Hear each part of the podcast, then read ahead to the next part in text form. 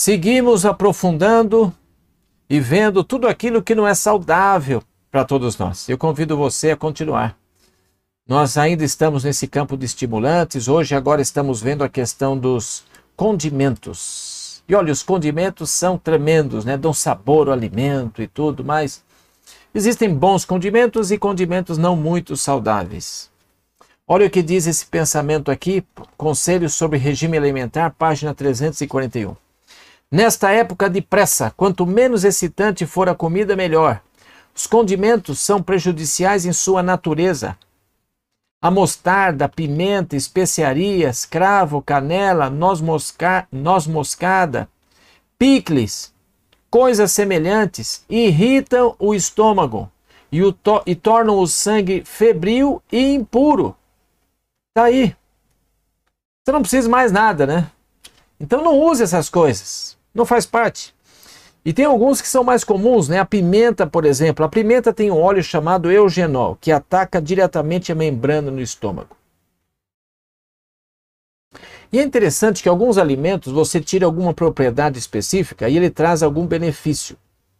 Mas quando você olha no todo, não é.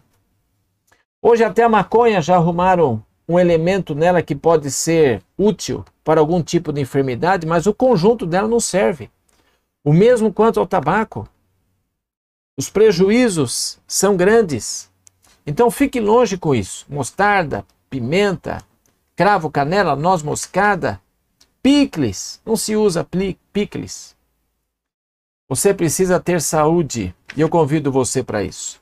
E olha, conselho sobre regime alimentar ainda, página 341. Olha o que diz. O sangue se torna febricitante.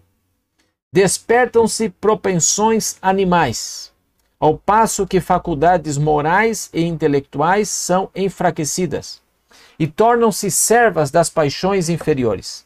A mãe deve cuidar em pôr diante de sua família uma alimentação simples, se bem que nutritiva. Veja, um sangue febricitante, gente. Propensões animais. Você quer que a sua família tenha propensões animais? Não, não. Sabe, faculdades morais e intelectuais enfraquecidas? Não.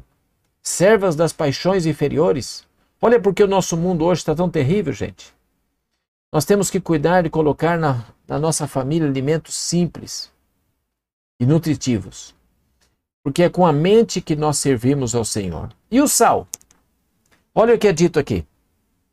Uso algum sal e tenho sempre porque, segundo a instrução que me foi dada por Deus, esse artigo, em vez de ser deletério, é realmente essencial ao sangue. Os porquês e para quês não sei, mas transmito a instrução que me foi dada. Está ali.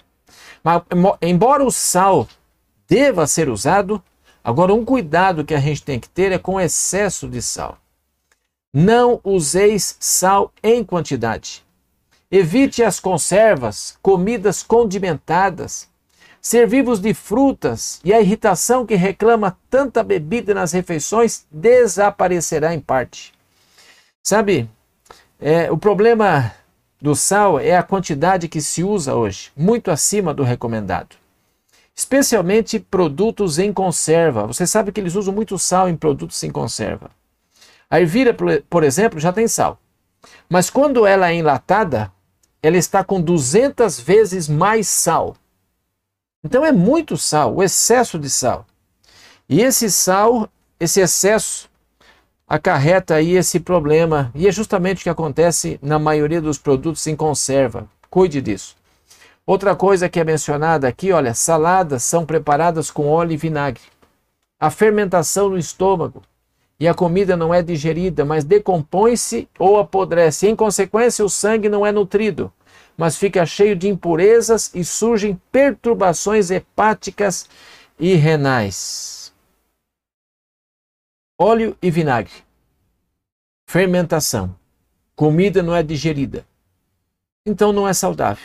Por favor, deixe de lado essas coisas não servem. E temos assim condimentos, bons condimentos para serem usados. Olha, você tem o coentro, cominho, pimenta doce, cheiro verde, alho, pimentão e a lista se estica. Use aquilo que é saudável, gente. Coloque na mesa de sua casa coisas saudáveis para a sua família. E você e sua família, sem dúvida, serão abençoados com essas coisas. Que Deus esteja com você. Continue assistindo até o final. Tome passos gradativos com sabedoria e você será abençoado, você e sua família. Que Deus te abençoe.